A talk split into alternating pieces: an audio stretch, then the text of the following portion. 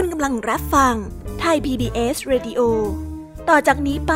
ขอเชิญทุกท่าน รับฟังรายการ นิทานแสนสนุกสุดหันษา ที่รังสรรค์มาเพื่อน้องๆ ในรายการ Kiss Hour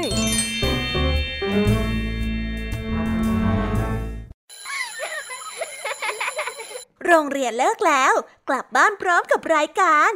Kiss Hours โดยบรรยาชยโย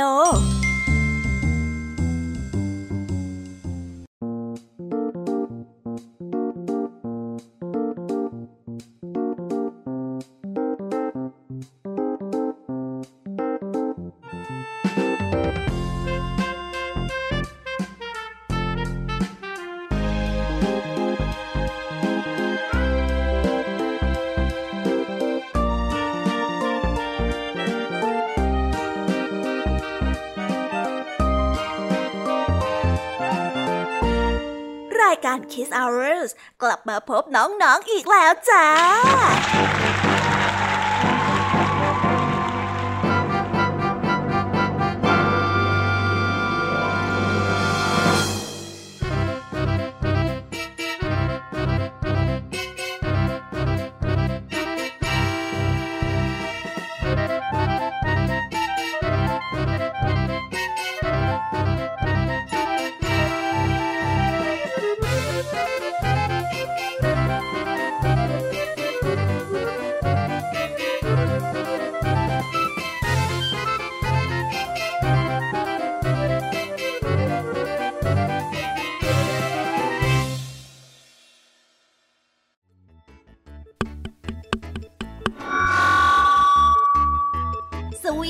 วัสดีน้องๆชาวรายการ Kiss Hour ทุกๆ คนนะคะ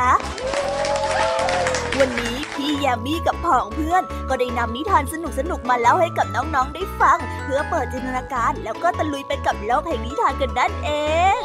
น้องๆ คงอยากรู้กันแล้วใช่ไหมล่ะคะ ว่านิทานที่พวกพี่ได้เตรียมมาฝากน้องๆ กันนั้น มีชื่อเรื่องว่าอะไรกันบ้าง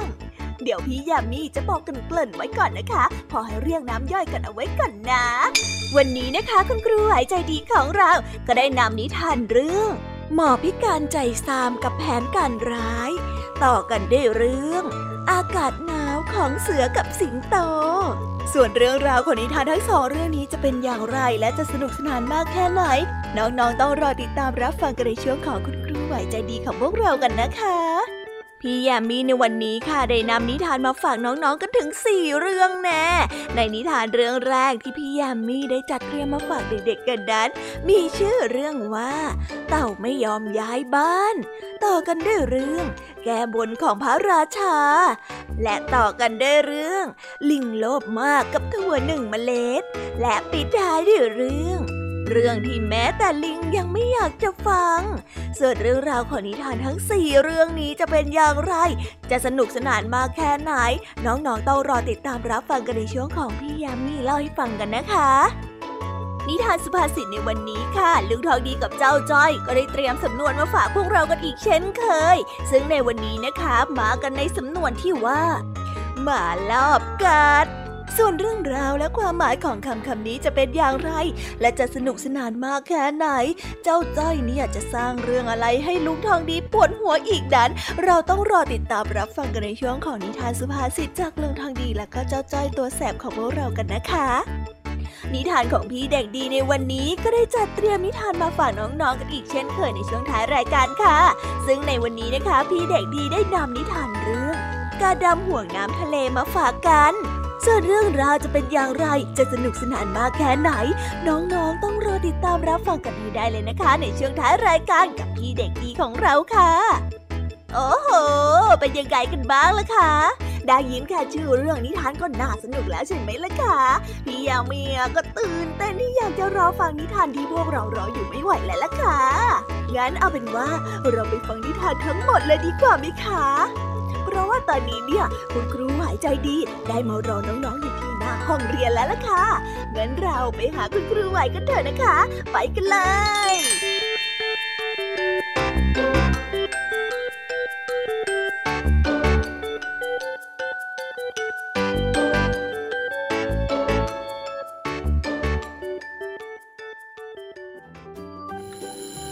เอ๊ะเสียงออดดังแล้ว อุ้ยต้องไปเข้าเรียนแล้วล่ะค่ะ ไม่รอช้า เราไปหาคุณครูไหวกันเถอะ ไปกันเลย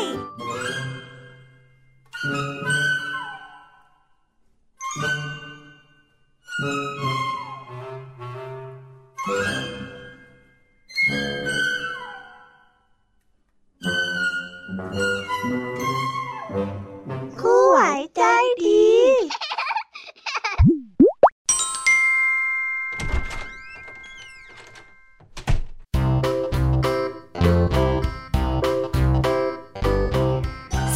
ดีค่ะเด็กๆ วันนี้นะคะก็กลับมาพบกับคุณครูไหวกันอีกเช่นเคยค่ะ และแน่นอนนะคะ ว่ามาพบกับคุณครูไหวแบบนี้ ก็ต้องมาพบกับนิทานที่แสนสนุกด้วยกันถึงสองเรื่อง และในวันนี้คุณครูไหวได้จัดเตรียมนิทานที่แฝงไปด้วยแง่คิดคติสอนใจมาฝากเด็กๆกันค่ะ และในนิทานเรื่องแรก ที่คุณครูไหวได้จัดเตรียมมาฝากกันนั้น มีชื่อเรื่องว่า หมอพิการใจซาม กับแผนการร้าย ส่วนเรื่องราวจะเป็นอย่างไร และจะสนุกสนานมากแค่ไหน เราไปติดตามรับฟังพร้อม ๆ กันได้เลยค่ะ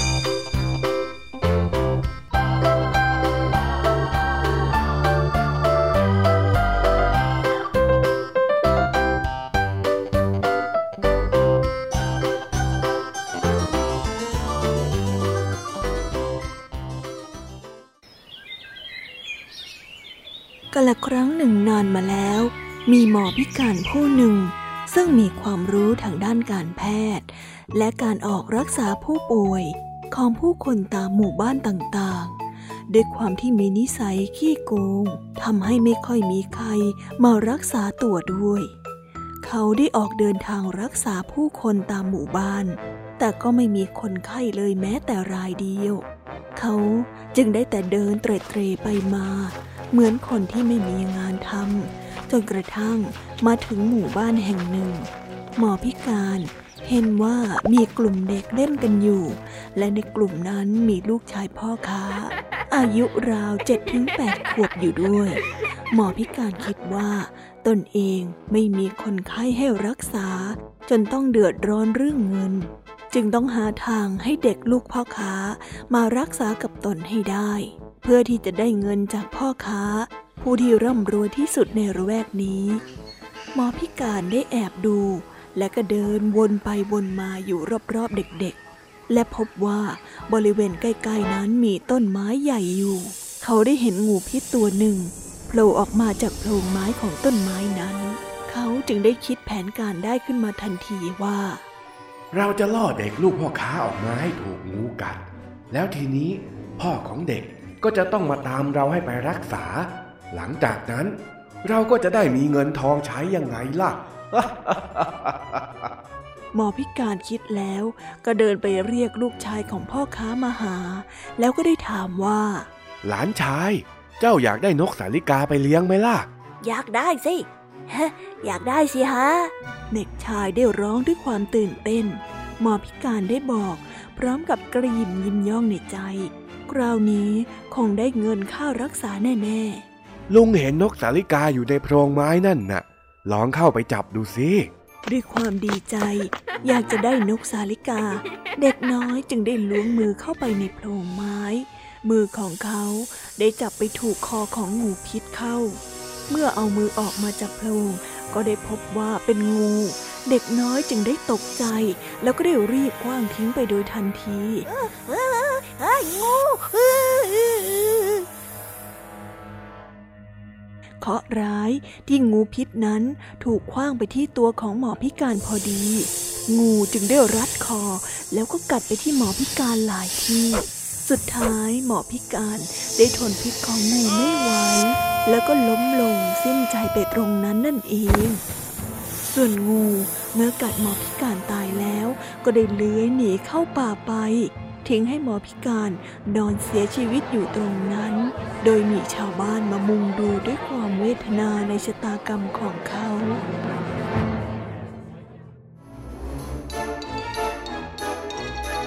นิทานเรื่องนี้ก็ได้สอนให้เรารู้ว่า คนที่มุ่งจะสร้างแต่ความเดือดร้อนให้กับผู้อื่น สุดท้ายแล้วก็หนีไม่พ้นความเดือดร้อน ที่ย้อนกลับมาหาตนเองได้เช่นกัน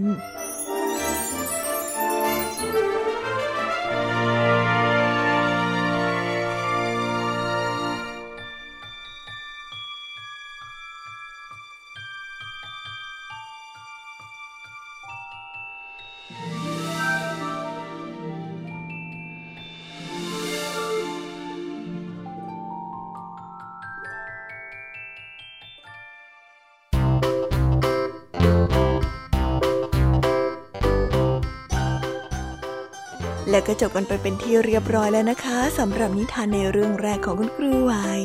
เป็นไงกันบ้างคะเด็กๆ สนุกกันหรือเปล่าคะ ถ้าเด็กๆสนุกกันแบบนี้เนี่ย งั้นเราไปต่อกันในนิทานเรื่องที่สองของคุณครูไหวกันต่อเลยนะ ในนิทานเรื่องที่สองของคุณครูไหว คุณครูไหวขอเสนอนิทานเรื่อง อากาศหนาวของเสือกับสิงโต ส่วนเรื่องราวจะเป็นอย่างไร เราไปติดตามรับฟังกันในนิทานเรื่องนี้พร้อม ๆ กันเลยค่ะ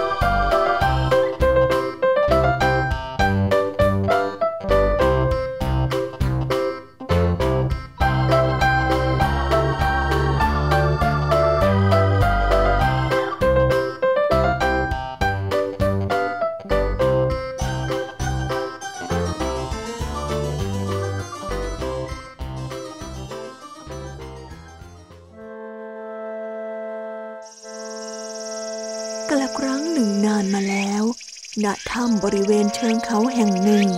มีสิงโตกับเสือโคร่งได้อาศัยอยู่ด้วยกันในถ้ำแห่งนั้น ทั้งสองได้ถ้อยทีถ้อยอาศัย อยู่ร่วมกันอย่างมีความสุขตลอดมา โดยสิงโตนั้นจะชอบหากินในคืนเดือนหงาย ที่พระจันทร์ส่องสว่างพอตกดึกเมื่อไร บริเวณนั้นก็จะมีแต่ลมแรง จนสิงโตหนาวสั่น จึงคิดว่าอากาศหนาวนั้น เกิดขึ้นในเฉพาะคืนเดือนหงาย หรือข้างขึ้นเท่านั้น ส่วนเสือโคร่งที่ชอบออกหากินในเวลาคืนเดือนมืดพอตกดึก หากยังไม่เข้าถ้ำก็จะมีลมแรงทำให้มันรู้สึกหนาวทุกครั้งไป เสือโคร่งจึงได้เข้าใจว่า อากาศหนาวที่จะเกิดขึ้นนั้น จะเกิดขึ้นในเฉพาะข้างคืนเดือนแรมเท่านั้น สัตว์ทั้งสองต่างมีความคิดเป็นของตัวเองทว่าไม่ได้เล่าสู่กันฟัง จนกระทั่งวันหนึ่ง สัตว์ทั้งสองได้สนทนากันถึงเรื่องลมฟ้าอากาศ โดยเสือโครงได้พูดขึ้นมาว่า คืนข้างแรมทีไรเนี่ย อากาศจะต้องหนาวทุกทีเลยเจ้าว่าไหม สิงโตได้ฟังดังนั้นจึงได้รีบแย้งขึ้นมาทันทีว่า อะไรกันเพื่อนรัก ข้างขึ้นต่างหากที่อากาศหนาวมาก เวลาที่ข้าออกหากินทีไรเนี่ย ลมพัดแรงจนตัวข้าสั่นทุกที เสือโครงก็ได้เถียงออกไป เจ้าเอาอะไรมาพูด คืนข้างแรมต่างหากที่อากาศหนาว เวลาที่ข้าออกหากินทีไร อากาศเนี่ย หนาวซะจนข้าแทบจะทนไม่ได้ สิงโตไม่ยอมแพ้ จากนั้นการโต้เถียงก็ได้ดำเนินไปอย่างรุนแรงขึ้นเรื่อยๆ ทั้งเสือโครงและสิงโตต่างแพ้เสียงเถียงกันลั่นป่า แต่ก็ยังหาข้อยุติไม่ได้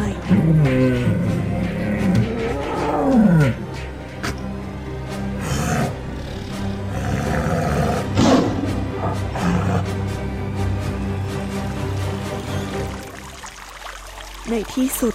ทั้งสองจึงได้พาไปหาฤาษีซึ่งบำเพ็ญตบะอยู่ณเชิงเขาแห่งนั้น และก็ได้เล่าเรื่องที่เกิดขึ้นให้ฟัง เพื่อให้ฤาษี เข้าใจและก็หาข้อยุติให้ เมื่อได้ฟังเรื่องราวแล้วฤาษีจึงได้กล่าวว่า ไม่ว่าจะเป็นข้างขึ้นหรือข้างแรมก็ตาม เมื่อมีลมพัดมาก็ย่อมรู้สึกหนาวกันทั้งนั้น เพราะความหนาวเกิดจากลมที่พัด ไม่ได้เกิดจากข้างขึ้นหรือข้างแรม เวลาที่พวกเจ้าออกไปหาอาหาร ตัวพวกเจ้าก็ต้องถูกกับลม พวกเจ้าจึงรู้สึกหนาว แต่เวลาที่พวกเจ้าอยู่ในถ้ำเมื่อไม่โดนลม พวกเจ้าก็เลยรู้สึกอบอุ่น พวกเจ้าจึงให้ความสำคัญกับเรื่องความหนาวผิดไปทั้งสองตัว เพราะฉะนั้นระหว่างพวกเจ้านั้น ไม่มีใครผิดใครถูก ไม่มีใครแพ้หรือชนะ เพียงแต่พวกเจ้ารู้แค่ในส่วนของตัวเอง โดยไม่คิดให้รอบคอบก่อนก็เท่านั้นเอง ฝ่ายสิงโตและเสือโครงเมื่อได้ฟังคำอธิบายจากฤาษีก็คลายทิฐิและก็ยอมรับ ต่างเลิกโตเถียงและก็หันมาพูดคุยกันดีๆ จากนั้นสัตว์ทั้งสองก็ได้เดินทางกลับถ้ำด้วยกัน แล้วก็อยู่ด้วยกันอย่างมีความสุขนิทานเรื่องนี้ก็ได้สอนให้เรารู้ว่า การทะเลาะวิวาทจะเกิดขึ้นได้เมื่อเรามัวแต่ยึดติดและก็ยึดถือ แต่ความคิดของตัวเองเท่านั้น โดยไม่ยอมรับฟังความคิดเห็นของผู้อื่นเลย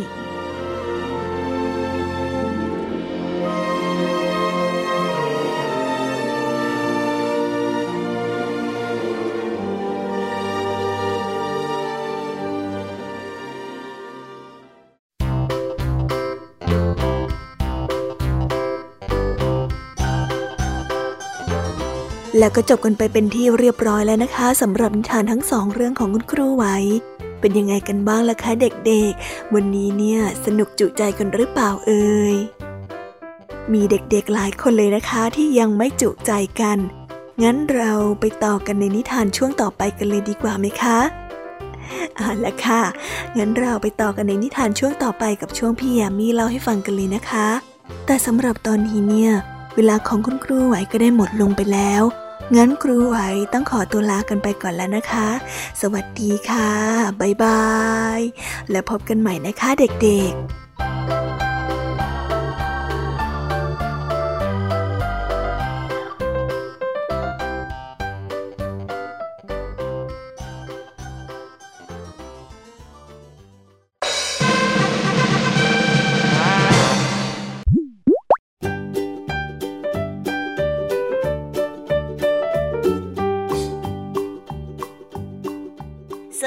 สวัสดีค่ะ น้องๆที่น่ารักทุกๆคนของพี่ยามีนะคะ ก็เปิดรายการมาพร้อมกับเสียงอันสดใสของพี่ยามีกันอีกแล้ว แน่นอนค่ะว่ามาพบกับพี่แยบมีแบบนี้ก็ต้องมาพบกับนิทานดีแสนสนุกด้วยกัน และวันนี้ค่ะ พี่ยามีได้จัดเตรียมนิทานมาฝากเด็กๆกันถึง4เรื่อง4รสแน่และนิทานเรื่องแรกที่พี่ยามีได้จัดเตรียมมาฝากน้องๆนนั้น มีชื่อเรื่องว่า เต่าไม่ยอมย้ายบ้าน ส่วนเรื่องราวจะเป็นอย่างไรจะสนุกสนานมากแค่ไหน เราไปติดตามรับฟังพร้อมๆกันได้เลยค่ะ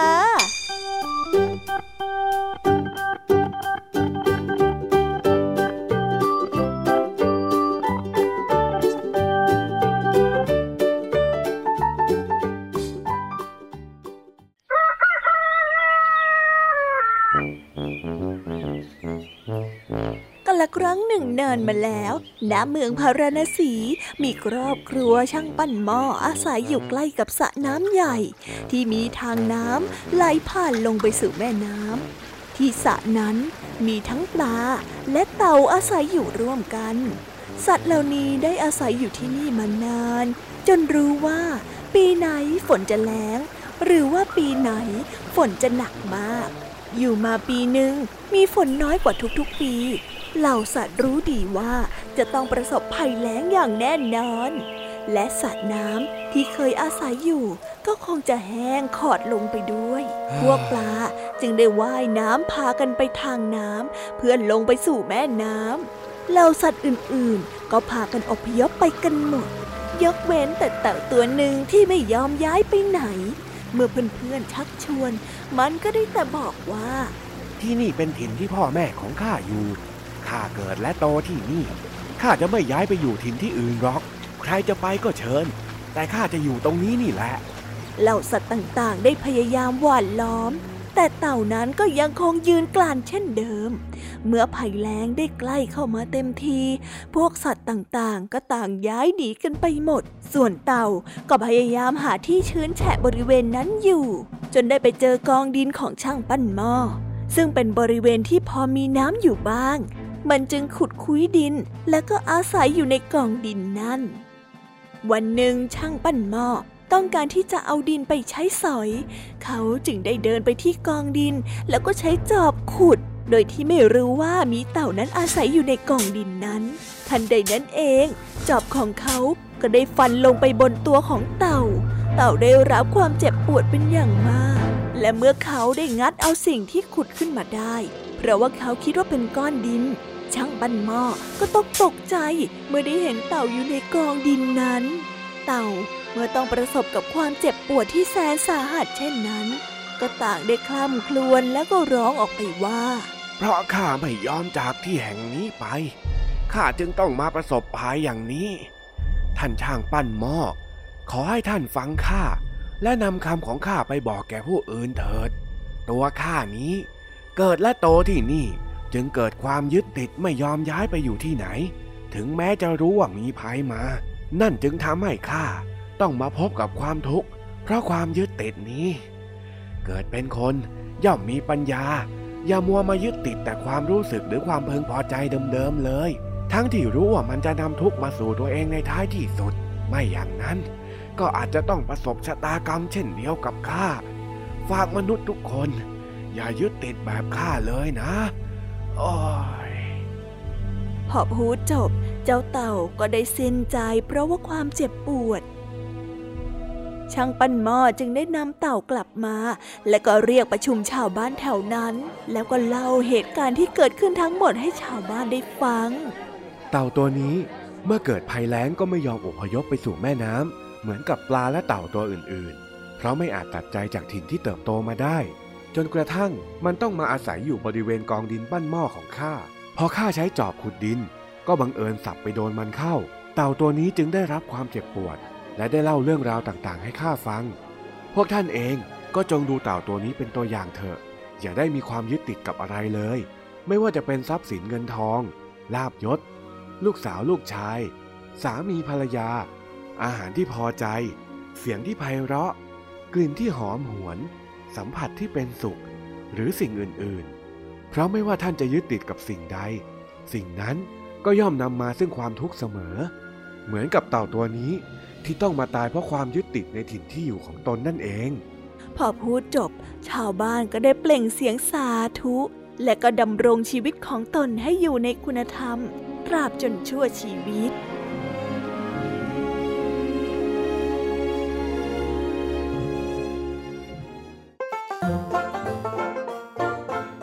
ทานเรื่องนี้ก็ได้สอนให้เรารู้ว่า การยึดติดไม่ว่าจะเป็นเรื่องใด ก็ย่อมนำความทุกข์มาให้เราเสมอ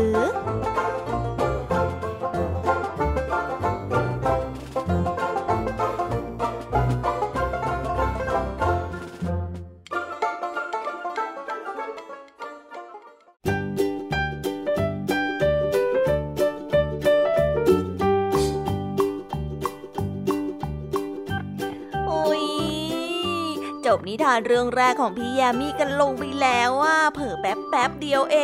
ง แต่พี่ยามีรู้นะคะว่าน้องๆออย่างไม่จุใจกันอย่างแน่นอน พี่ยามีก็เลยเตรียมนิทานในวเรื่องที่สองมาฝากเด็กๆกันค่ะ ในนิทานเรื่องที่สองนี้ มีชื่อเรื่องว่า แก้บนของพระราชา ส่วนเรื่องราวจะเป็นอย่างไร และจะสนุกสนานมากแค่ไหน เราไปรับฟังพร้อม ๆ กันได้เลยค่ะ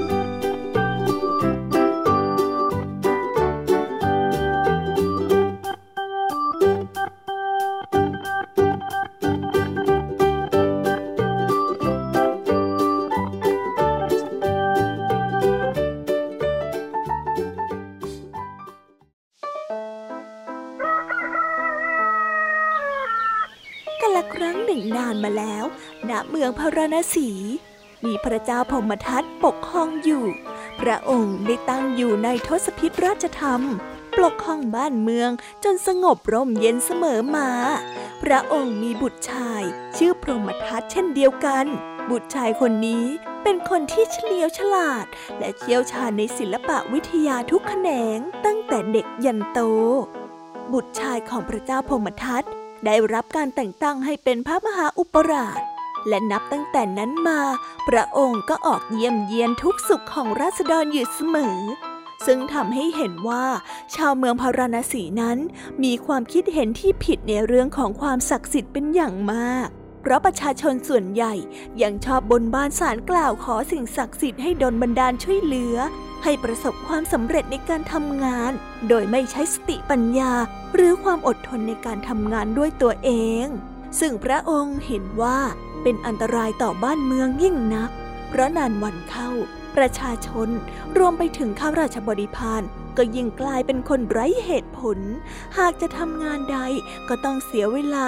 รอเลิก รอยาม จนเสียโอกาสดีๆ ไปหลายครั้ง บางครั้ง พระองค์ก็ยังได้ยินข่าวลือที่ไม่มีมูลความจริง หรือเป็นเรื่องที่งมงายหาสาระไม่ได้ แพร่กระจายออกไป โดยขาดการไตร่ตรอง จนทำให้บ้านเมืองนั้นเกิดความเสียหายข้าราชบริพารก็ต่างพากันเกลียดค้าน ใช้เวลาส่วนใหญ่ไปกับการเส้นและบวงสวงสิ่งศักดิ์สิทธิ์เพื่อขอให้ช่วยเลื่อนตำแหน่ง เมื่อเห็นสภาพบ้านเมืองเป็นเช่นนี้ แม้จะอยู่ในความสงบร่มเย็น แต่ถ้าหากว่ามีใครต้องการมาตีเอาบ้านเมืองไป ก็คงจะทำได้ง่ายด้วยกลอุบายเพียงแค่เล็กน้อยเท่านั้น เพราะชาวบ้านและก็ชาวเมืองพระราณสีนั้น ขาดสติปัญญาในการคิดพิจารณาสิ่งต่างๆ อย่างรอบคอบ ดังนั้นพระมหาอุปราชจึงได้ตั้งปณิธานว่า เมื่อพระองค์ได้ขึ้นครองราชจะไม่ยอมให้มีการฆ่าสัตว์ตัดชีวิต สังเวยผีสางเทวดา และจะทำให้ประชาชน หันมายึดมั่นในศีลธรรมและศีลห้าให้ได้ เพื่อสร้างความมั่นคงทางจิตใจให้แก่ประชาชนระยะยาว พระมหาอุปราชได้คิดหาหนทางที่จะทำให้ความปรารถนาของตนนั้นสำเร็จตามที่ได้ตั้งใจไว้อยู่นาน จนกระทั่งวันหนึ่ง พระองค์ได้เห็นคนจำนวนมาก ได้ถือเครื่องเส้นสังเวยไปที่ต้นไทรใหญ่ต้นหนึ่ง เพื่อที่จะบวงสรวงเทวดา พระองค์ก็ได้คิดอุบายออกทันที นับตั้งแต่วันนั้น พระมหาอุปราชก็ได้เสด็จไปที่ต้นไทรใหญ่อยู่เสมอ และแซงทำเป็นว่าบนบานสารกล่าวต่อเทวดา ด้วยอาการนอบน้อมไม่ต่างจากประชาชนคนอื่นๆ การที่พระองค์ได้เสด็จไปที่ต้นไทรใหญ่นั้นทำให้ประชาชนทั้งหลาย ต่างพากันชื่นชมยกย่อง และคาดเดากันถึงการบนบานสารเก่าของพระมหาอุปราชไปต่างๆ นานา ครั้งต่อมา เมื่อพระเจ้าพมทัตผู้เป็นพ่อได้จากไป พระมหาอุปราชก็ได้ขึ้นของราช เป็นพระเจ้าพมทัตแทน พระองค์ได้ระลึกถึงปณิธานที่ตั้งไว้ก่อนที่จะขึ้นของราช จึงได้เรียกอำมาตย์ข้าราชบริพารและประชาชนคนสำคัญในเมือง มาประชุมแล้วก็ได้กล่าวว่า ก่อนที่จะขึ้นครองราช เราบนต่อเทวดาที่ต้นทรายใหญ่ไว้ว่า เมื่อใดก็ตามที่เราได้ครองราชสมบัติ เราจะฆ่าคนที่ทำผิดศีลห้า โดยเฉพาะคนที่ชอบฆ่าสัตว์ เพื่อการบวงสรวงสังเวยเป็นการแก้บนจำนวนหนึ่งพันคน ดังนั้นถ้าหากว่าท่านพบเห็นผู้ใดที่ทำผิดศีลห้าก็จงนำตัวมาให้เราฆ่า เพื่อเป็นการแก้บนกับเทวดาด้วยเถิด จากนั้นพระเจ้าพมทัตก็ได้สั่งให้ประกาศแก่ประชาชนให้รู้ทั่วกัน เมื่อข่าวนี้ได้แพร่กระจายออกไป ประชาชนก็ต่างพากันกลัวตาย จึงได้รักษาสินห้ากันอย่างเคร่งครัด ทั้งในที่ลับและในที่แจ้งทำให้เมืองพาราณสีนี้ มีความสงบสุขและร่มเย็น ประชาชนต่างขยันทำมาหากิน และมีความเจริญรุ่งเรืองตั้งแต่นั้นสืบมา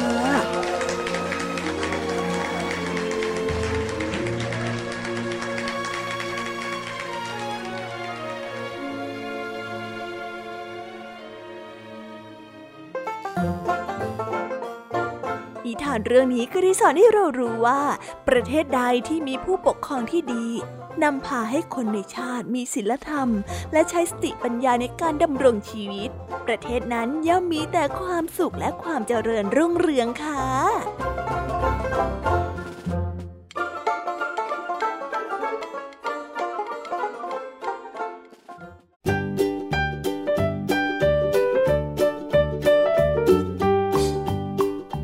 แล้วก็จบกันไปแล้วนะสำหรับนิทานในเรื่องที่สองของพี่ยามี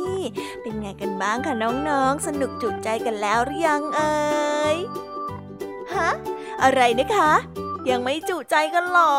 ไม่เป็นไรค่ะน้องๆ พี่ยามีเนี่ย ได้เตรียมนิทานในเรื่องที่สามมารอน้องๆอยู่แล้วงั้นเราไปติดตามรับฟังกันในนิทานเรื่องที่สามกันต่อเลยดีไหมคะ ในนิทานเรื่องที่สามที่พี่ยามีได้จัดเตรียมมาฝากเด็กๆกันนั้น มีชื่อเรื่องว่า ลิงโลภมากกับถั่วหนึ่งเมล็ด ส่วนเรื่องราวจะเป็นอย่างไรจะสนุกสนานมากแค่ไหน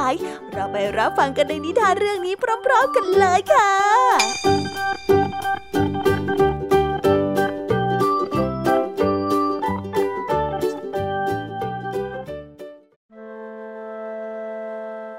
กันละครั้งหนึ่งนานมาแล้วณเมืองพารณสีได้เกิดกบฏบริเวณชายแดน พระเจ้าพมทัตนั้นซึ่งเป็นกษัตริย์ปกครองเมืองจึงต้องการออกมาปราบปรามกรบฏเหล่านั้น ด้วยการยกกองทัพมาจากเมือง ก่อนที่จะไปตั้งค่ายที่สวนหลวงอมาตผู้ที่มีความรู้ผู้หนึ่ง ได้พิจารณาอย่างรอบครอบ แล้วก็ได้เห็นว่า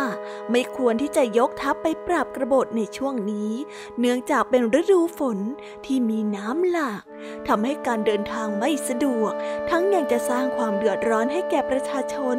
ที่ทำการเพาะปลูกอีกด้วย จึงคิดจะห้ามพระเจ้าพมทัตไม่ให้ออกเดินทางต่อ แต่ก็ไม่มีโอกาสเลยวันหนึ่งพระราชาได้ออกมาดูม้าที่ต้องการใช้ในการเดินทาง ระหว่างนั้นทหารก็ได้นำถั่วดำมาใส่ในราง เพื่อเป็นอาหารของม้า ลิงตัวหนึ่งได้มองเห็นถั่วดำก็ได้เกิดความอยากกิน จึงได้รีบกระโดดลงไปในราง และก็คว้าถั่วดำเข้าปากจนเต็มปาก ก่อนที่จะคว้าเอาถั่วไปอีกหนึ่งกำมือ แล้วก็รีบปีนขึ้นไปบนต้นไม้ หวังว่าจะกินให้สุขใจ ทว่าโชคร้ายมีถั่วเมล็ดหนึ่งหล่นออกมาจากมือของลิง ลิงผู้โลภมาก รู้สึกเสียดายเมล็ดถั่วนั้น จึงต้องการอยากจะเก็บเม็ดถั่วขึ้นมาจากพื้นดิน แต่ก็ไม่รู้ว่าจะทำอย่างไร เพราะว่ามีถั่วอยู่เต็มกำมือแล้วก็เต็มปากแล้ว สุดท้ายมันจึงตัดสินใจ ทิ้งถั่วทั้งที่อยู่ในกำมือและก็ในปาก เพื่อลงไปหยิบถั่วหนึ่งเมล็ดที่อยู่บนพื้น น่าเสียดายเมื่อมันได้กระโดดลงมา กลับไปพบเมล็ดถั่วนั้นที่ทำหล่นไว้ ทั้งเมล็ดถั่วที่หล่นออกมาจากปากและก็จากมือของมัน ก็ได้หายไปหมดด้วยเช่นกัน มันได้ร้องด้วยความเสียใจก่อนที่จะกระโดดขึ้นไปอยู่บนกิ่งไม้อย่างเศร้าส้อย พระเจ้าพมทัตเห็นเหตุการณ์นั้นทั้งหมดก็รู้สึกแปลกใจ จึงได้ไปถามอมาตว่า ดูสิท่านอาจารย์ เจ้าลิงตัวนี้มันทำอะไรของมันน่ะอมาตจึงได้รีบกล่าวว่า เจ้าลิงโง่ตัวนี้ไม่รู้จักทำในสิ่งที่ควรทำเพียงแค่ถั่วเมล็ดเดียว มันกลับโลภอยากจะได้ ถึงกับยอมละทิ้งถั่วทั้งหมด ที่มีอยู่ในปากและมือของมัน เพื่อกลับไปเอาถั่วหนึ่งเมล็ดที่ตกลงพื้น สุดท้ายมันก็เลยไม่เหลือถั่วเลยแม้แต่เมล็ดเดียว เปรียบเหมือนคนที่โง่เขลามองไม่เห็นประโยชน์ส่วนมาก เห็นแต่ประโยชน์ส่วนน้อย จนทำให้เกิดความเสียหายมากกว่าเดิมพระเจ้าค่ะ พระราชาเมื่อได้ฟังดังนั้น ก็ได้สติแล้วก็เข้าใจว่าอมาตผู้ที่เป็นอาจารย์ของตน ต้องการที่จะตักเตือนตัวเองในเรื่องของการเดินทางในครั้งนี้ ที่อาจจะทำให้เกิดผลร้ายมากกว่าผลดี และอาจจะทำให้เสียประโยชน์ทั้งสองฝ่าย พระองค์จึงได้สั่งให้ทหารยกทัพกลับเมืองพาราณสีทั้งหมด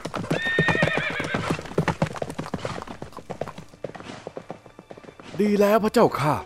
ราะไม่ว่าใครก็ตามที่เกิดความโลภย่อมเสื่อมจากประโยชน์ส่วนมาก เพราะมัวมุ่งหวังแต่ประโยชน์ส่วนน้อย เหมือนกับเจ้าลิงที่ต้องสูญเสียถั่วทั้งหมดไป เพียงเพราะถั่วเพียงเมล็ดเดียวพระเจ้าค่ะ ฝ่ายพวกโจรกระบฏเมื่อได้ยินข่าวที่พระราชายกทัพมา ก็ต่างพากันหลบหนีไปหากินที่อื่นจนหมด โดยที่พระเจ้าพมทัตนั้นไม่ต้องไปปราบด้วยมือของตัวเองเลย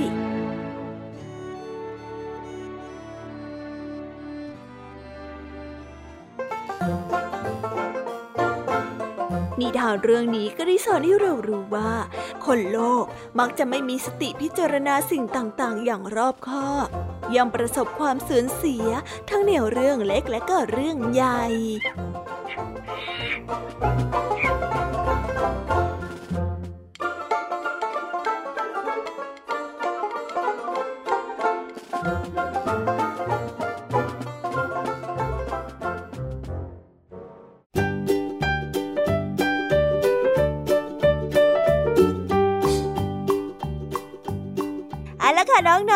ก็จบนิทานในเรื่องที่ 3 ของพี่ยามีกันลงไปเป็นทีเรียบร้อยแล้วนะ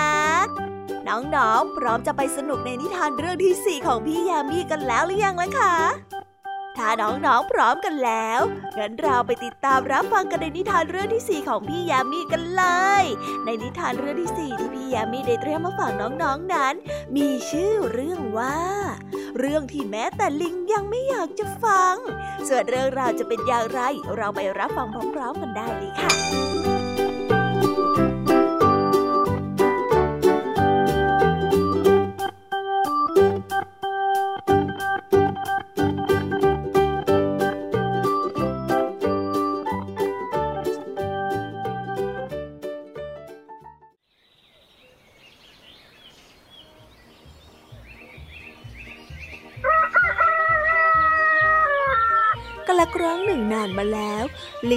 ษณะดีตัวหนึ่งได้อาศัยอยู่ในป่าหิมพานต์พร้อมกับลิงตัวอื่นๆในฝูงอย่างสงบสุข แต่โชคร้ายวันหนึ่ง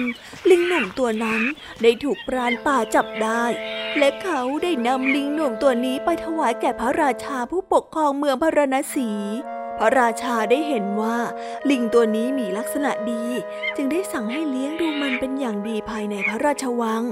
ลิงหนุ่มได้รับการดูแลเลี้ยงดู โดยคนในพระราชวังมาหลายปี จนได้กลายเป็นลิงที่เรียบร้อย และไม่ดุร้ายเหมือนเก่าในระหว่างที่อยู่ในวัง มันก็ได้เห็นพฤติกรรมของมนุษย์มากมาย ต่อมาพระราชาได้เห็นมัน แล้วก็รู้สึกสงสารและก็เกิดความเมตตา คิดว่าลิงหนุ่มนี้ คงจะคิดถึงเพื่อนฝูงและครอบครัวของมัน จึงได้สั่งให้นายพรานนำกลับไปปล่อยในป่าหิมพานต์เหมือนเดิม ฝูงลิงในป่าหิมพานต์เมื่อทราบว่าลิงหนุ่มนั้นกลับมาอย่างปลอดภัย ก็ได้มาประชุมกันที่ลานหินแห่งหนึ่ง เพื่อต้อนรับและก็สอบถามเรื่องราวที่เกิดขึ้นเฮ้ยเพื่อนรัก เจ้าหายไปไหนมาตั้งนานน่ะ พวกข้าคิดว่าเจ้านั้นตายไปเสียแล้วอะลิงตัวหนึ่งที่พูดขึ้น ข้ายังสบายดี แต่ว่าข้าไปอยู่ที่เมืองพาราณสีมาน่ะ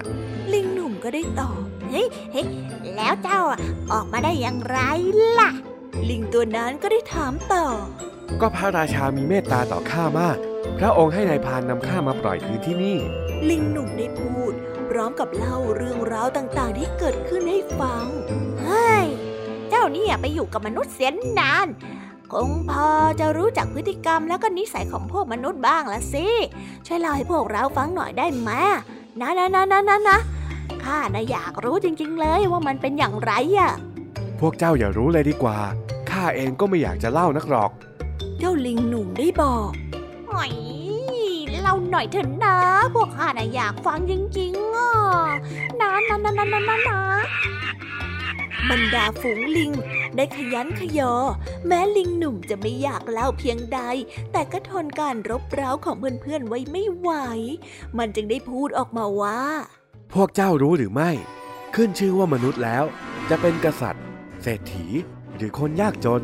ทุกคนล้วนแล้วแต่พูดอย่างเดียวกัน ว่านี่คือของเรา อะไรอะไรก็ของเราไปหมด เงินก็ของเรา ทองก็ของเรา พูดอย่างนี้ทั้งคืนทั้งวัน หรือแม้แต่มนุษย์ด้วยกัน ก็ยังเป็นคนนั้นของเรา คนนี้ของเรา วันวันมีแต่การพูดจาเสียดแทงกัน พูดแต่ในสิ่งที่ไม่เกิดประโยชน์ ทั้งยังมีแต่ความยึดมั่นถือมั่น ไม่เคยนึกถึงความเปลี่ยนแปลงหรือความสูญเสียใดๆเลย เจ้ามนุษย์พวกนี้เนี่ย วันๆมีแต่ความมัวเมาหลงไหล พวกเจ้าอย่าไปอยู่ที่นี่เลย แต่ถ้าหากว่าพวกเจ้าอยากจะไปข้าก็พอจะแนะนำได้นะ เอาไหมล่ะพวกลิงเมื่อได้ฟังลิงหนุ่มเล่าเรื่องของมนุษย์ยังไม่ทันได้จบ ก็ทนฟังไม่ได้ พากันเอามือปิดหูแล้วก็ได้พูดว่า เอ้ยพอแล้วพอแล้วพอแล้วพอแล้วพอแล้ว เจ้านายโยุดพูดนะ พวกเราไม่อยากฟังสิ่งที่ควรจะฟังเช่นนี้แล้วพอเถอะนะเฮ้ยข้าไม่อยากฟังแล้วไม่ไหวไม่ไหว ว่าแล้วฝูงลิงก็ต่างพากันแยกย้ายเข้าป่า แล้วก็ไม่เคยอยากฟังเรื่องของมนุษย์อีกเลย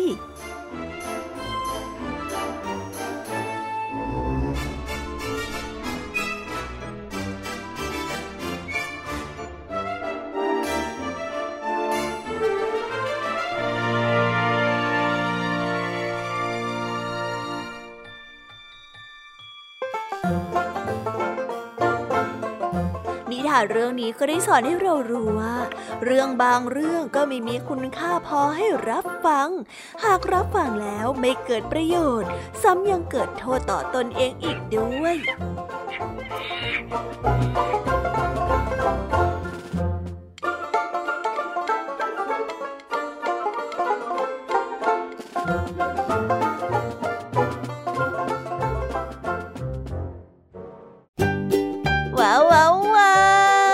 บกันไปเป็นที่เรียบร้อยแล้วนะคะสำหรับนิทานของพี่ยามีเป็นไงกันบ้างคะเด็กๆ ได้ข้อคิดหรือว่าคติสอนใจอะไรกันไปบ้าง อย่าลืมนำไปเล่าให้กับเพื่อนๆที่โรงเรียนได้รับฟังกันด้วยนะคะ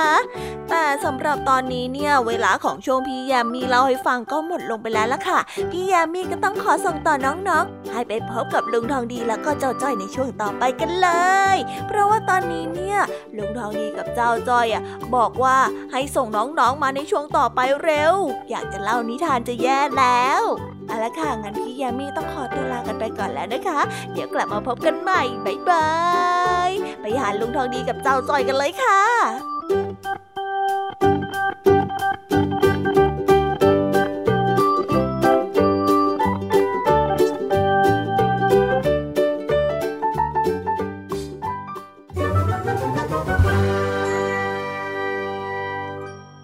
นิทานสุภาษิต เ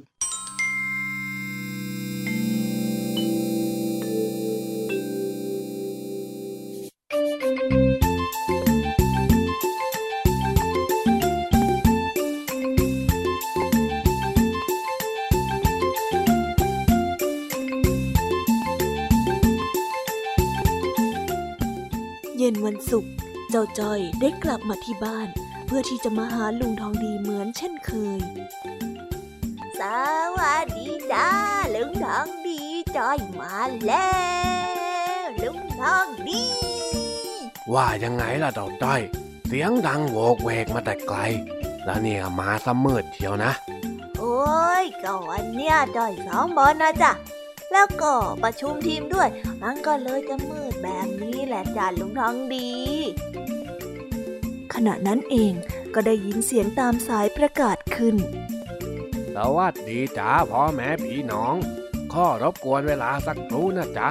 ขณะนี้มีคนเห็นกลุ่มควันลอยขึ้นที่ท้ายหมู่บ้าน เกรงว่าจะมีใครมาเผาป้าที่ท้ายหมู่บ้านเรา เลยอยากจะข้อกำลังชาวบ้านนาป้าดอน ไปช่วยกันดูหน่อยเร็ว ใครได้ยินเสียงก็ไปช่วยกันดับไฟหน่อยเด้อเอ้ยลุงทองดี ลุง ไฟไหม้จริงๆเหรอจ๊ะลุง ก็น่าจะจริงแล้วล่ะเจ้าจ้อย แม้ไอ้คนพวกนี้ ถูกจับได้ไปเมื่อคราวก่อนสงสัยแต่ยังไม่เข็ดทำให้คนอื่นเขาวางใจ แล้วก็ค่อยลงมือละสินะ อืม นี่นะมันหมาหลอกกัดชัดอืมชั่วร้ายจริงๆเลยนะลุงทองดี เนี่ยจ้อยคิดว่าแค่มาเผาป่าอย่างเดียว นี่ยังมาปล่อยหมาให้มาลอบกัดอีกเหรอจ๊ะๆโอ้ย ไม่ใช่โว้ยเจ้าจ้อย หมาหลอกกัดนะมันเป็นสำนวน แต่ว่าตอนเนี้ยเราต้องไปช่วยเขาดับไฟกันก่อนดีกว่า อย่ามัวเถียงกันอยู่เลย อ้าวเหรอจ๊ะอะก็นั่นนั่นแหละ แล้วเองจะไปไหมล่ะเจ้าจ้อยไปจ้ะไปไปจ้อยไปด้วย เดี๋ยวจ้อยขอไปหยิบกระถางแล้วก็ขันแป๊บนึงนะลุงทองดีอ่าได้ได้อย่าไปไหนไกลล่ะเอ็งรออยู่ตรงนี้ เดี๋ยวข้าไปเอารถอีแก่ของข้ามาแป๊บหนึ่งจ้าลุงเออกระถางอยู่ไหนอะเออเออเจอแล้วเจอแล้วเฮ้ยเด็ดจังเจ้าจ้อยเจอแล้วเจอแล้วนี่นี่นี่อ้าวอ้าวขึ้นมา เดี๋ยวเราจะไปช่วยเขาดับไฟไม่ทันกัน จ้าจ้าจ้าแล้วลุงทองดีกับเจ้าจ้อยก็ได้ออกไปเพื่อที่จะไปช่วยชาวบ้านนั้นดับไฟป่าที่ท้ายหมู่บ้าน ขณะที่ลุงทองดีขับรถอยู่ เจ้าจ้อยก็ได้ถามลุงทองดีเรื่องสำนวน ลุงทองดีจ๋าว่าแต่ห มายรอบกัดมันคืออะไรเหรอจ๊ะลุงทองดีลุงยังไม่ได้อธิบายให้จ่อยฟังเลยนะอ๋อหมาหลอบกัดก็คือคนที่หลอบทำร้าย หรือกลั่นแกล้งผู้อื่นเขารับหลังยังไงล่ะ เหมือนกับเศรษฐีที่จะมาเอาที่ดินตรงนั้นไปก่อสร้าง เขาใช้วิธีหลอกล่อเราสารพัดจนชาวบ้านอย่างพวกเราเนี่ยตายใจนึกว่าเขาจะไม่กลับมายุ่งแล้ว แต่ในที่สุดมันก็ยังกลับมาเผาป่ารับหลังอย่างที่เราเจออยู่นี่ไงล่ะเจ้าจ้อย อ้อย่างนี้นี่เอง เฮ้ย คนเราเนี่ยนะ น่ากลัวจริงๆเลยนะลุงทองดี แต่จ่อยก็ไม่กลัวหรอกถ้าจ่อยเจอมันนะ เฮ้ยจ่อยจ้าอ้าวอ้าวถึงแล้วถึงแล้ว ลงลงไปดูซิว่าเขาดับไฟกันหมดหรือยังน่ะเออเออไปไป เออ ไหนบอกว่าไฟไหม้ยังไงล่ะจ้าลุงทองดี ก็นั่นนะสิอื้อหือ จ้อยเห็นแค่เจลี ยืนเผาข้าวหลามแถวยาวยืดเองเนี่ย ไหนอะลุงไฟไหม้อะเฮ้ยข้าก็พอจะรู้แล้วล่ะ ว่าควันไฟมันมาจากไหนเนี่ยเอ้ยป้าลีป้ามาทำอะไรของป้าเนี่ยฮะควันขโมงโฉงเฉงเต็มป่ากไปหมดแล้ว มาเผาข้าวหลามอะไรเอาตอนนี้ฮะ ชาวบ้านเขาเข้าใจผิดกันหมดแล้วเห็นไหมแหมเองอีกแล้วหรือจะจอยทำไม ข้าจะเผาข้าวหลามขายมันผิดตรงไหน แล้วฉันก็ไม่เข้าใจว่าทำไมทุกคนถึงได้มากันเยอะขนาดนี้ ฮะ มากันทำไม โอ้ยเจลี ทุกคนที่เขาแห่กันมาเนี่ยก็เพราะคิดว่ามีคนมาเผาป่า พวกเราอะคิดไม่ถึงเลยนะว่าเจ๊จะมายืนเผาข้าวหลามยาวยืดขนาดนี้เนี่ยใช่จ้ะเพราะป้าเลย คนอื่นเขาก็เลยเข้าใจผิดกันหมดเนี่ย ฮะ เฮ้ย เจ้าจ้อย เอ็งนี่ปากดี เปล่าดอกหน้าตาทองดี แกก็เห็นใจฉันบ้าง ฉันน่ะขายแค่ผักผลไม้อย่างเดียว มันก็ไม่ค่อยจะได้กำไรอะไรกับเขา ฉันก็เลยลองมาขายข้าวหลามดูบ้าง แล้วอีกอย่างนะบ้านของฉันมันก็ไม่ค่อยจะมีพื้นที่จะให้เผา ฉันก็เลยต้องมาขอพื้นที่ตรงหลังป่านี่แหละ เผาข้าวหลาม ฉันผิดตรงไหนฮะ ผิดจ้ะ เพราะว่าทำให้คนอื่นเขาเข้าใจผิด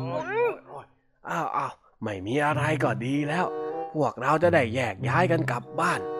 จากนั้นลุงทองดีก็ได้พาเจ้าจ้อยไปขึ้นรถกลับบ้าน ทั้งๆทที่ยังปิดปากเจ้าจ้อยอยู่ โอ้อย่างนี้ทุกทีเลยเหรอเว้ยลุงน้องดีอะทำไมจะต้องปิดปากจ้อยตลอดด้วย แล้วเองจะไปทำอะไรเจ๊เขาล่ะฮะ เองจะเป็นหมาหลอบกัดเจลีซะเองหรือไงล่ะเจ้าจ้อยเปล่าหรอกจ้ะลุงจ้อยก็แค่โมโหนิดหน่อยเอง ลุงทองดี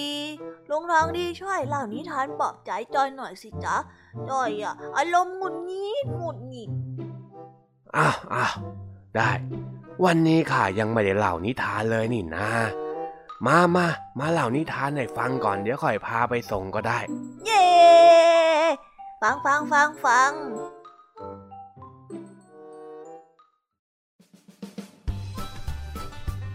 กาละครั้งหนึ่งนานมาแล้ว ได้มีบ้านเศรษฐีอยู่หลังหนึ่ง บ้านของเศรษฐีนี้ได้เลี้ยงหมาเอาไว้หนึ่งตัว เจ้าหมาตัวเนี้ยเป็นหมาที่สื่อสัตย์เป็นอย่างมาก คืนหนึ่งขณะที่ทุกคนนั้นหลับอยู่ เจ้าหมาก็ได้เห็นว่ามีขโมยได้ย่องเข้ามาในบ้านของเศรษฐี มันก็ได้เห่าส่งเสียงดังมาก จนเจ้าของบ้านนั้นตื่นขึ้นมา เจ้าโจรก็เลยไหวตัวทันแล้วก็วิ่งหนีไปได้ แต่เจ้าหมาตัวนี้ มันฉลาดมาก มันจึงได้รู้ว่าเจ้าโจรพวกนี้จะต้องหวนกลับมาอีกแน่ๆ แล้วก็เป็นอย่างที่หมานั่นคิดจริง ๆ อย่างที่มันคาดไว้ คืนนั้นมันก็ได้เห็นโจรย่องเข้ามาในบ้านอีกเหมือนเดิม แต่ว่าครั้งนี้เจ้าหมาได้คิดวางแผนไว้แล้วว่าจะไม่เห่า เพราะกลัวว่าเศรษฐีเจ้านายของตนนั้นจะตื่นขึ้นมากลางดึก เจ้าหมาก็เลยย่องเข้าไปข้างหลังของโจร แล้วมันก็ลอบกัดขาของโจรตอนที่พวกมันเผลอ จนพวกโจรนั้นเลือดอาบเต็มขาแล้วก็วิ่งหนีไป ด้วยความฉลาดของเจ้าหมานี่เองทำให้เจ้าโจรไม่ได้ทรัพย์สินไป แล้วก็ไม่กล้ากลับมาขโมยของที่บ้านหลังนี้อีกเลย นี่แหละจึงเป็นที่มาของสำนวนที่ว่า หมาลอบกัดยังไงล่ะเจ้าจ้อยอ๋ออย่างนี้นี่เองแต่จะว่าไป ถ้าพวกที่ชอบเผาป่า มาลอบกัดเผาป่าท้ายหมู่บ้านของเราจริง ๆ ก็น่ากลัวเหมือนกันนะจ๊ะลุงทองดี ก็นั่นนะสิดีแค่ไหนแล้วที่วันเนี้ยเป็นเจลีที่มายืนเผาข้าวหลาม นั่นน่ะสิจ๊ะลุงทองดีโอ้เออแป๊บเดียวมืดแล้วอะลุงทองดี กลับบ้านกันดีกว่า ยุงก็เยอะเนี่ย ไปไปกลับบ้านกันเถอะ ขึ้นรถเร็วไอ้จ้อย เดี๋ยวยุงกัด เขาว่ากันว่ายุงป่าแถวเนี่ยดุมาก เดี๋ยวจะกลายเป็นไข่เลือดออกเอาซะแล้วจ้ะลุงทองดี งั้นเรารีบกลับกันเถอะลุง ไป พร้อมแล้วเดี๋ยวข้าจะพาเองแว้นกลับบ้าน แว้นเลยเหรอดึง ไปไปไป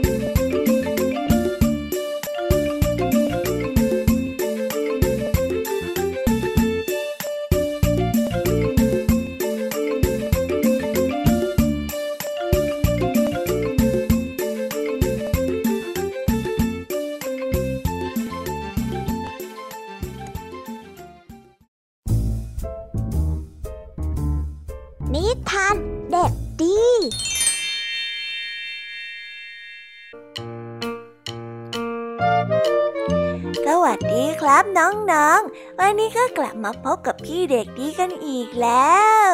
และแน่นอนว่ามาพบกับพี่เด็กดีแบบนี้ ก็ต้องมาพบกับนิทานที่แสนสนุกในช่วงท้ายรายการกัน แล้ววันนี้นะครับ พี่เด็กดีก็ได้เตรียมนิทานมาฝากน้องๆกัน และในวันนี้นะครับ พี่เด็กดีก็ได้นำนิทานเรื่อง การดำห่วงน้ำทะเลมาฝากกัน ส่วนเรื่องราวจะเป็นอย่างไร จะสนุกสนานมากแค่ไหน เราไปติดตามรับฟังพร้อมๆกันได้เลยครับ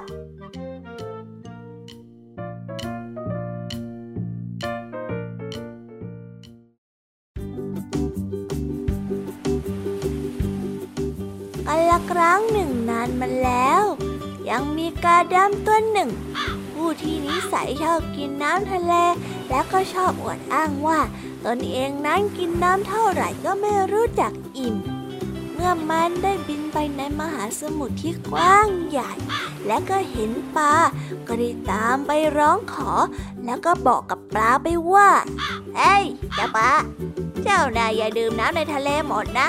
จงดื่มแค่เล็กน้อยแค่เท่านั้นแหละพ่อ แล้วก็ช่วยกันประหยัดด้วยนะ เดี๋ยวน้ำทะเลน่ะมันจะหมดเสียก่อนน่ะเออก็ได้จ้าจ้าจ้าจ้าได้จ้าเมื่อกระจำเห็นนกตัวอื่น บินโฉบไปมาอยู่บนผิวน้ำทะเล มันก็ได้พูดขึ้นมาอีกว่าเฮ้ยพวกเจ้าเอ้ยพวกเจ้าน่ะควรจะดื่มน้ำทะเลแต่น้อยนะ แล้วก็ต้องช่วยกันประหยัดน้ำทะเลนี้ไว้ก่อนที่มันจะหมดไปอะรู้หรือเปล่าอะ การดำได้ร้องบอกเช่นนี้ทุกวัน กับสัตว์ที่มันเจอในท้องทะเล จนเหล่าสัตว์ต่างๆ ได้เอื้อมระอา แล้วก็ไม่มีใครอยากแกยุ่งด้วยแต่กาดำนั้นก็ยังคงไม่รู้สึกตัว มันได้ร้องบอกสัตว์ต่างๆ ให้ประหยัดในการดื่มน้ำแล้วก็ใช้น้ำในทะเลแห่งนี้ราวกับว่าน้ำทะเลแห่งนี้กำลังจะหมดไปจากโลก วันหนึ่ง วดาที่คอยรักษามหาสมุทรได้รู้สึกแปลกใจในพฤติกรรมของเจ้ากาดำจึงได้ร้องถามว่า เจ้ากาเอ๋ย เจ้าบินวนเวียนอยู่แถวนี้ เที่ยวร้องห้ามฝูงนกฝูงปลาไม่ให้ดื่มน้ำและให้ใช้น้ำทะเลอย่างประหยัดเป็นเพราะอะไร เจ้าไปเดือดร้อนอะไรกับน้ำทะเลนักหนาหรือกาดำจึงได้ตอบออกไปว่าข้าน่าคือกาผู้ที่ไม่รู้จักอิ่ม ข้าต้องการที่จะดื่มน้ำทะเลนี่เพียงผู้เดียว ข้ากลัวว่าน้ำทะเลเนี่ยมันจะหมดซะก่อน แล้วข้าก็จะไม่มีน้ำพอสำหรับไว้ดื่มกิน ถึงต้องร้องห้ามเช่นนั้นยังไงล่ะ เทวดาได้ฟังเช่นนั้นจึงได้กล่าวออกมาว่า น้ำทะเลนั้นไม่ว่าจะลดลงหรือเพิ่มขึ้น แต่ใครๆก็รู้ว่ามันดื่มกินให้หมดสิ้นไปไม่ได้หรอกเจ้ากา เจ้าทำแบบนี้มันเปล่าประโยชน์นะ วดาได้พูดสั่งสอน แต่ก็รู้ว่าการดำนั้นไม่อาจเปลี่ยนนิสัยโลภมาก และก็หวงของได้ เทวดาจึงแปลงร่างเป็นปีศาจที่มีหน้าตาน่ากลัวขับไล่เจ้ากาผู้โลภมากนี้ออกไปจากทะเลแห่งนี้ด้านกาดำก็ตกใจกลัว จึงได้บินหนีหายแล้วก็ไม่กลับมายังท้องทะเลแห่งนี้อีกเลย ตัวลายไม่อยู่แล้วข้าไปแล้วนิทานเรื่องนี้ก็ได้สอนให้เรารู้ว่า คนที่มีนิสัยตนีแล้วก็โลภมาก ย่อมต้องเป็นทุกข์เพราะว่าความโลภของตัวเอง และแล้วก็จบนิทานของพี่เด็กดีกันลงไปแล้ว น้องๆสนุกจุใจกันแล้วหรือยังเอ่ย ถ้าน้องๆยังไม่จุใจเนี่ย เอาไว้ครั้งหน้า พี่เด็กดีจะจัดเตรียมนิทานแบบนี้มาฝากกันอีกนะครับ แต่สำหรับวันนี้เวลาของพี่เด็กดีก็หมดลงไปแล้ว พี่เด็กดีต้องขอตัวลากันไปก่อน ไว้ครั้งหน้าพี่เด็กดีจะจัดเตรียมนิทานที่แสนสนุกแบบนี้มาฝากกัน แต่สำหรับวันนี้พี่เด็กดีต้องขอตัวลากันไปก่อนแล้วล่ะครับ สวัสดีครับบ๊ายบายแล้วพบกันใหม่นะครับ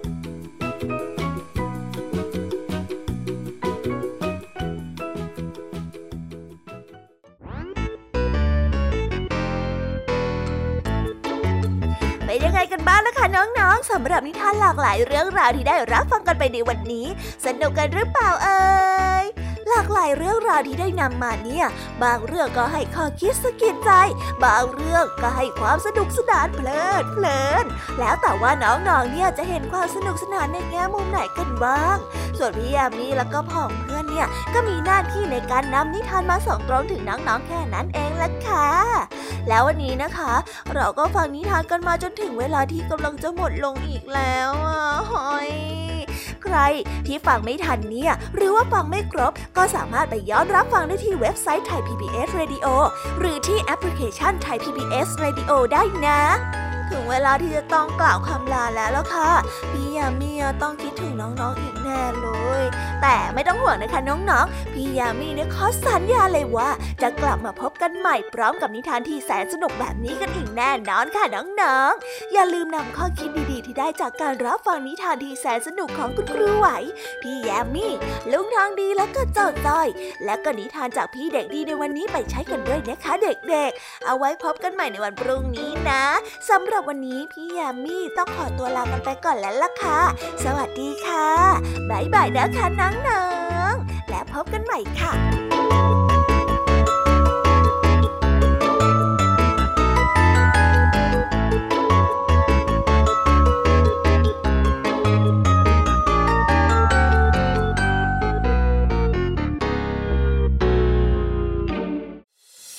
ติดตามรับฟังรายการย้อนหลังได้ที่เว็บไซต์และแอปพลิเคชันไทย PBS Radio ไทย PBS ดิจิทัล Radio